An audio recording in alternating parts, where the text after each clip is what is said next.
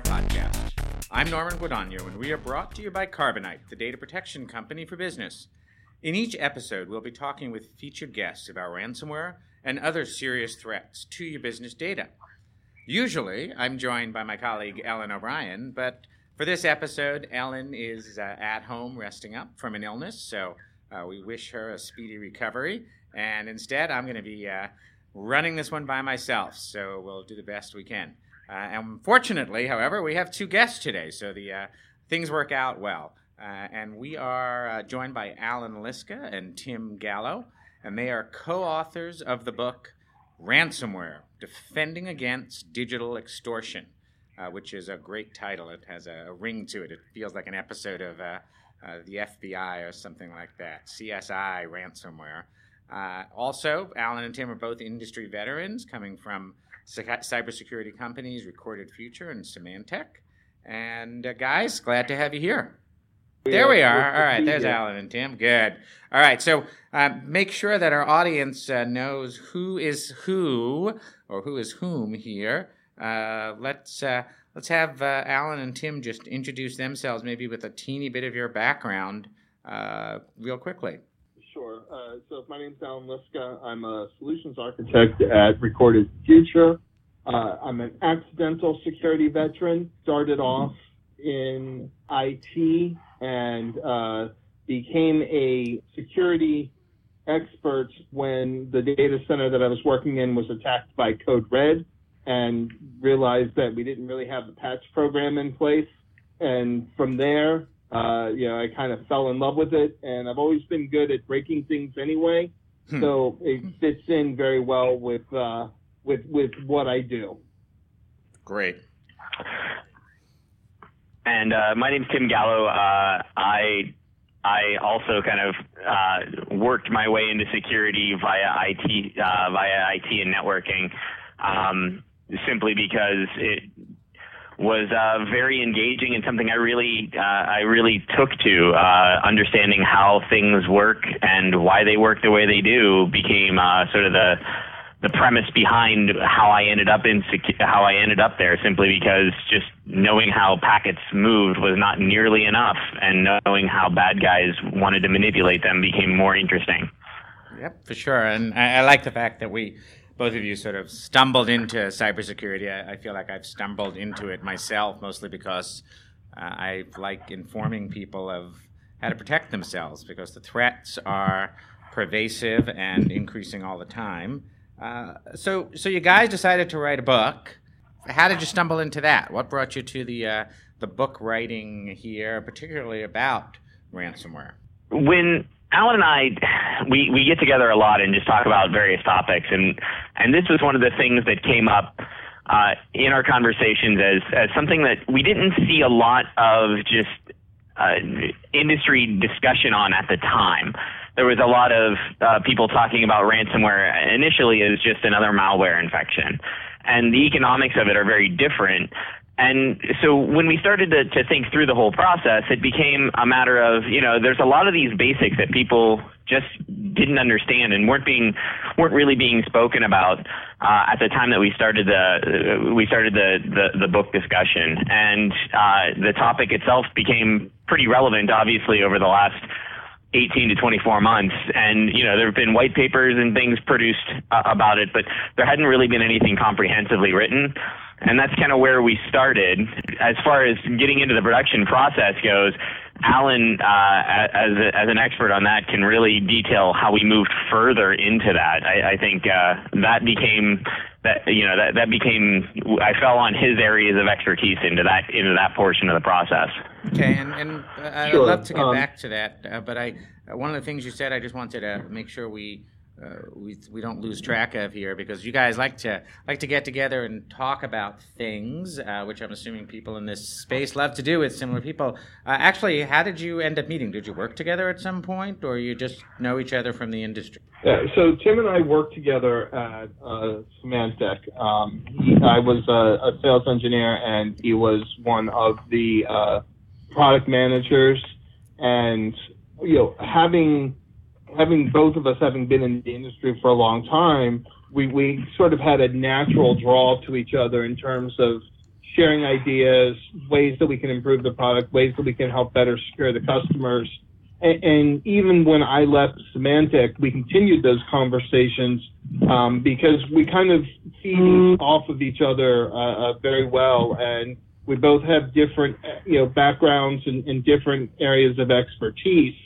So, you know, we, we're a good we're, we're good at bouncing ideas off each other. We make good sounding boards for each other. Oh, that's a really good idea, or yeah, that's good, and but but maybe if you added this component to it, it would be even better, etc.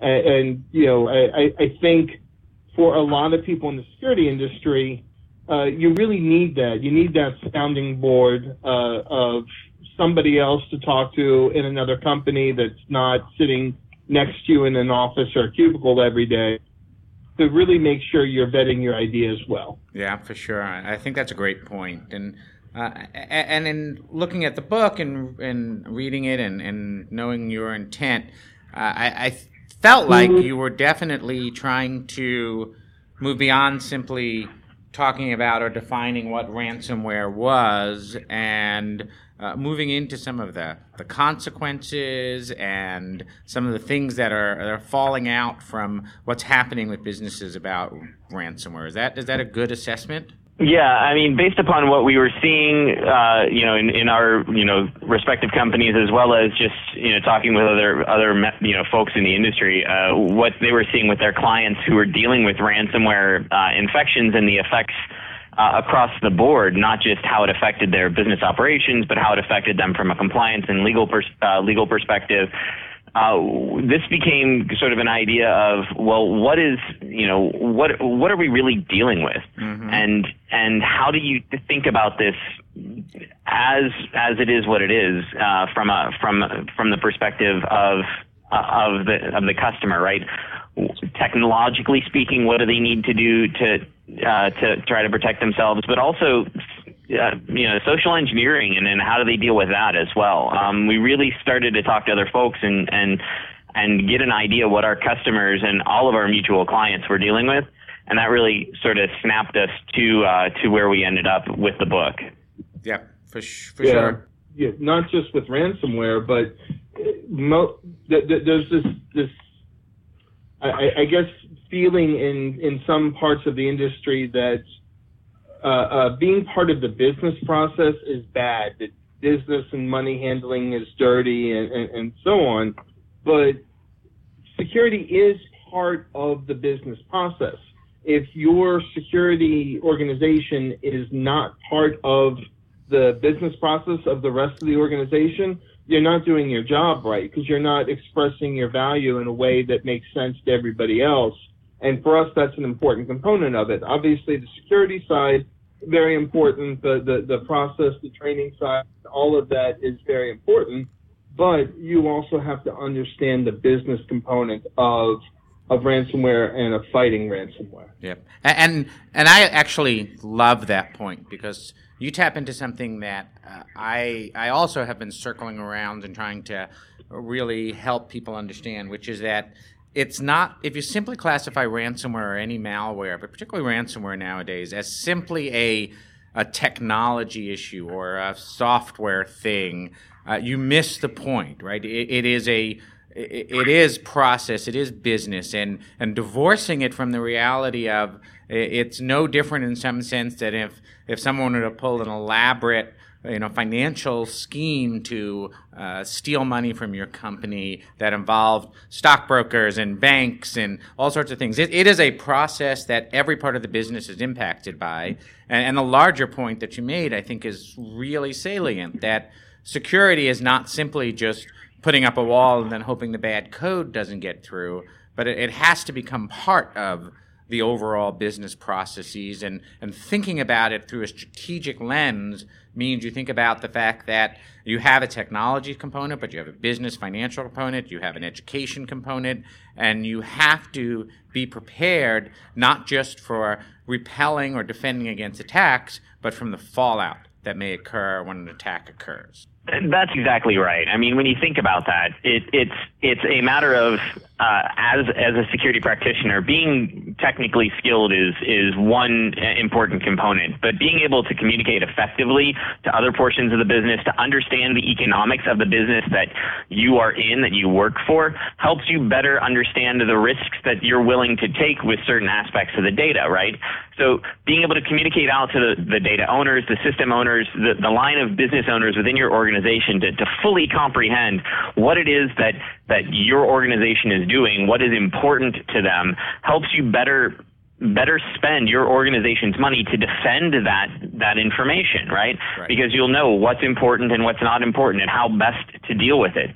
At the same time, understanding the economics of the attacker uh, helps you better understand where they're going and what they're attempting to do. And in the case of of, uh, of ransomware and, and, digital extortion in general, uh, knowing that they're typically out for fast money is, is a good way to understand uh, it gives you, you know, sort of that first kernel of understanding of how it is they're going to going to attack you, and they're going to look at you to determine what is most most important to your organization and use that use that against you like any like any good extortionist. Yeah absolutely. And, and i think that that also is is part of this reframing of the problem which uh, i believe will ultimately help us make more businesses aware of the problem and the solution is the uh, you know, what are these extortionists doing? What are their business models? You talk a little bit about that uh, in the book as well, in, in looking at the different types of uh, ransomware models and ransomware as a service, and, and the fact that it is a big business. It, it may be a criminal business,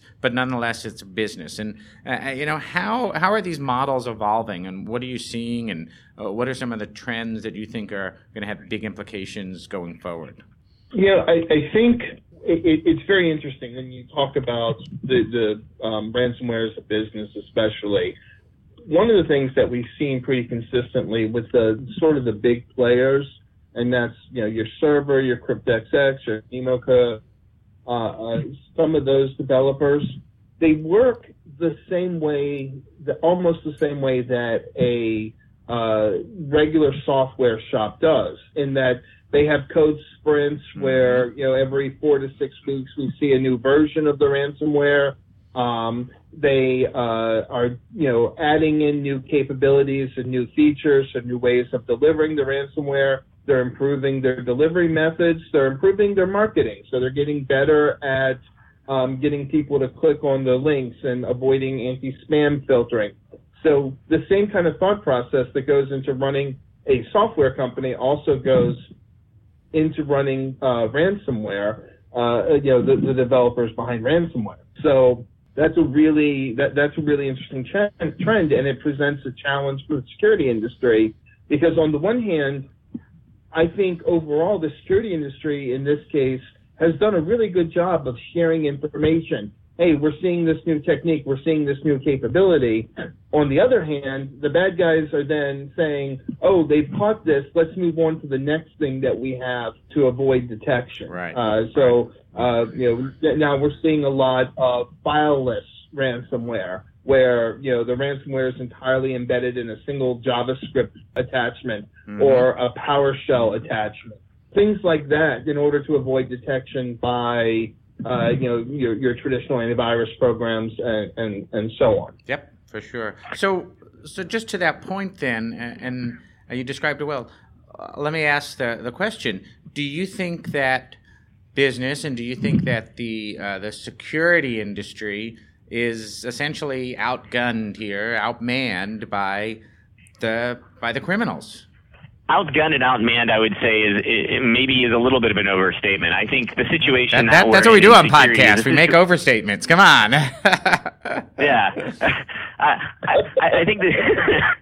I think the situation that we're in in security really comes down to the fact that it, it's a situation we've always been in, right? And it applies across the board. Uh, bad guys develop new techniques, they, they escalate, and then we find ways to defend against it. Then they escalate again. It, it, there is some level of, of arms race here. And at the end of the day, we as defenders, and this is a cliche, but we as defenders have to be right every time. We have to ensure that we've built in good protections and processes to be able to, to, to remediate when something bad happens, but we also have to try and be right every time. The, the downside to that is uh, the bad guys only have to be right once to be able to get in. Now, it's what you do after that that really becomes important because it, it, it, understanding that the, the the idea that ostensibly there is some some layer of inevitability to to an attack getting through simply because it is impossible for us to be perfect as much as we would like to say that we can be, uh, we have to have good processes in place to deal with the aftermath of something bad happening. That we've done all of the right things so that we're able to deal with it. Yep. Yeah, I, I think you you clearly described that. Right. They only have to be right once. So let's say they let's shift to okay disclosure. Uh, what's your thoughts on should companies disclose that they've been a victim of an attack. Uh, I know you've talked about that, and uh, it's a big issue and a big discussion right now. Uh, and sometimes hackers can threaten to expose. So, so t- let's talk about that. What's your point of view? Yeah, I, I'm I'm for transparency whenever it makes sense. Part of that is they may be required to. So, uh, as we point out in the book, um, you know, uh, Health and Human Services has issued guidance that uh, under HIPAA that uh, you have to disclose if you've been hit by a ransomware attack because in their view the you've lost control of that information. Even if nothing was actually exfilled out of the network uh, so even if no data left the network because you can't guarantee that you didn't have control over it you you have to re- that's now a reportable incident. Mm-hmm. and i have a feeling that other compliance standards are going to follow with that. I don't have any insight you know insider information in that but i think that that's a really strong argument and i think you're going to start seeing more and more of these compliance uh, uh, uh, infrastructures require uh, reporting of of ransomware. Um, more more broadly speaking, do I need to take out a uh, a press release every time uh, I'm hit with ransomware? No, no, I, I don't necessarily think that. But I do think that there's value in disclosing that you were that that what happened, you know, sort of a write up of the incident within relative uh, uh, w- within relative uh, organizations or relevant organizations, excuse me. Uh, so, for instance, if you're a member of an ISAC, mm-hmm. maybe sharing that information with the ISAC. Hey, we got hit with this. Here's where they came in, etc. So that you're sharing this this intelligence, what now is intelligence. Here's how we got hit. Here's what we did. Uh, here's some things that were new in in what we saw because it helps make everybody more secure so that maybe the next organization doesn't get hit with that. Yep, for sure. Uh, and, and I think that's that's good guidance. I, I also believe in transparency, but we all know that you know business is business is complex, and trying to figure out the right thing to do can be a, a hard call for any company. And, and some are regulated, some have to do certain things, and uh, it, it I think we need to continue to evolve towards a model so that people really do understand what we are, uh, what are we required to do, uh, both from a business perspective, but also what are we uh, obligated to do sometimes from a, a, moral or an ethical sense in terms of helping fight this problem. Yeah, that that I think is one of the key components, right? From from looking at it both from a legal perspective and from a, from an ethical perspective. When you think about it from a legal perspective, right? Yes, there are some very, uh, you know, the, the, requirements are pretty straightforward for things like HIPAA, but then each state uh, has their own date, uh, data breach notification laws, mm-hmm. and so understanding the the various components of every state where you where you do business and whether or not that uh, that also affected your business if that was an effect, uh, you know, if if, rans- if there was a ransomware attack in that state, knowing the state data bre- uh, data breach or uh, breach notification laws is also important because oftentimes those laws were not written by people who understand the technology, so they use kind of fuzzy language, and that puts you into a, uh, a very you know testy position from a legal perspective there. Uh, but ethically, it, it makes sense to be able to inform your customers effectively that you have been breached and that you've taken the appropriate not only notification but the appropriate response processes with internally to deal with that. Right. I think that's key simply because you're informing your customers, you're keeping them uh, you're keeping them up to date and if you've uh, appropriately applied the processes for remediation then their their risk goes down, and that's good, um, it's important to note that you know you, until you've done a full forensics investigation on a system, you don't necessarily know if it's just been ransomware or if there has been a remote access Trojan installed or something else installed that has exfilled this data. Yeah, so you've got to be very cautious with with that as well. Absolutely, and some of our own research has shown small businesses report that a large percentage of them have data exfiltrated uh, after they've had a ransomware attack. So we know that this is going on. You, you have to do the full investigation. You have to figure out what's going on. I also love your point about uh, the fact that there are laws being made, and uh, uh unfortunately, not necessarily by people who uh, understand the full extent from a, a, technical perspective or a security perspective of what's going on, and that that's unfortunate. And I'm hoping you guys are sending book copies of your book to your legislature uh, and your chosen representatives, because I might do the same thing. Uh, it's a uh, it's a valuable tool to help them understand uh, the complex world we live in today, 2017.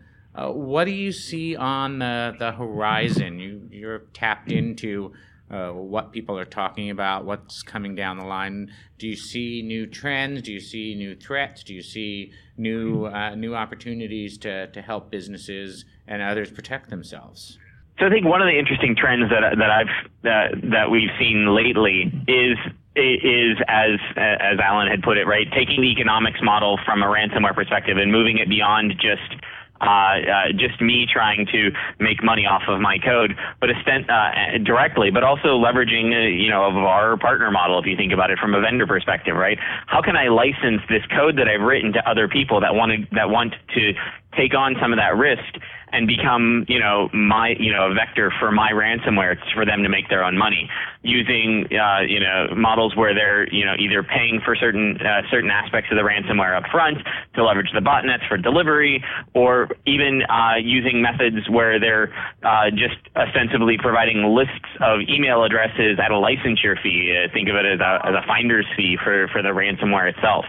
I think those are, are changes in the way that the criminal organizations are, are leveraging uh, leveraging their research and development to monetize the code that they've written, and that is is you know also defer some of their risk, right? Because if they're no longer acting as necessarily the the collector of the the initial seed information, it removes a, li- a little bit of their risk. So they're going to look at that as a way to to increase their potential take and lower their risk from a, from a financial uh, financial perspective, while still, uh, uh, you know, acting, you know, reinvesting that money into their R and D yep. Uh, to become more effective at uh, at these criminal activities. Yep, for sure. Uh, which, you know, is, makes it even more frightening for us over the long term.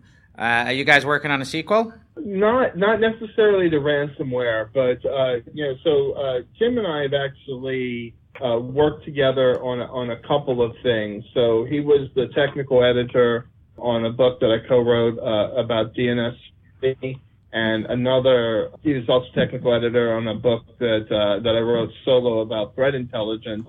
And I, I think we're we're in the early process of putting together kind of a new way to look at threat intelligence and, and how a um, how, how organizations can better take advantage of it. Uh, we're, we're still kind of in the early stage of that. Um, but more immediately, the, uh, the big thing that we're working on over the summer is he and I are hosting a B-Sides in Bordeaux. So it'll be the first B-Side security conference ever held in France. Wow. And it'll be in Bordeaux at the end of October.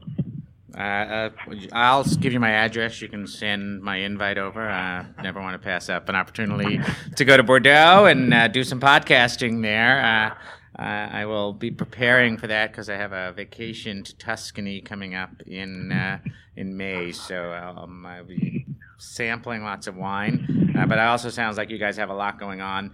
we are running out of time here. We've covered a lot. super fascinating. I highly recommend the book to our listeners Ransomware Defending Against Digital Extortion by Allan Liska and Tim Gallo. Uh, Allan, Tim, thank you so much for speaking with us today. Yeah, thank you thank very you. much. We really appreciate your time, and we appreciate the great work that you guys are doing um, on this podcast. I know we're both regular listeners we're excited to be on, but we appreciate all of the work that you are doing uh, and, and the Carbonite's doing for uh, fighting ransomware. Thank you. We appreciate that. Uh, we're doing it because we know it's the right thing, just like you guys, and uh, we will continue to do so. That's a wrap for today. Normally, uh, my co host Ellen would have something insightful to add, but uh, given that she's not here, I'm just going to wrap it up. Uh, thank our guests for joining us, and hope everyone enjoyed this edition of the Fight Ransomware podcast. And remember, check out fightransomware.com and join the good fight.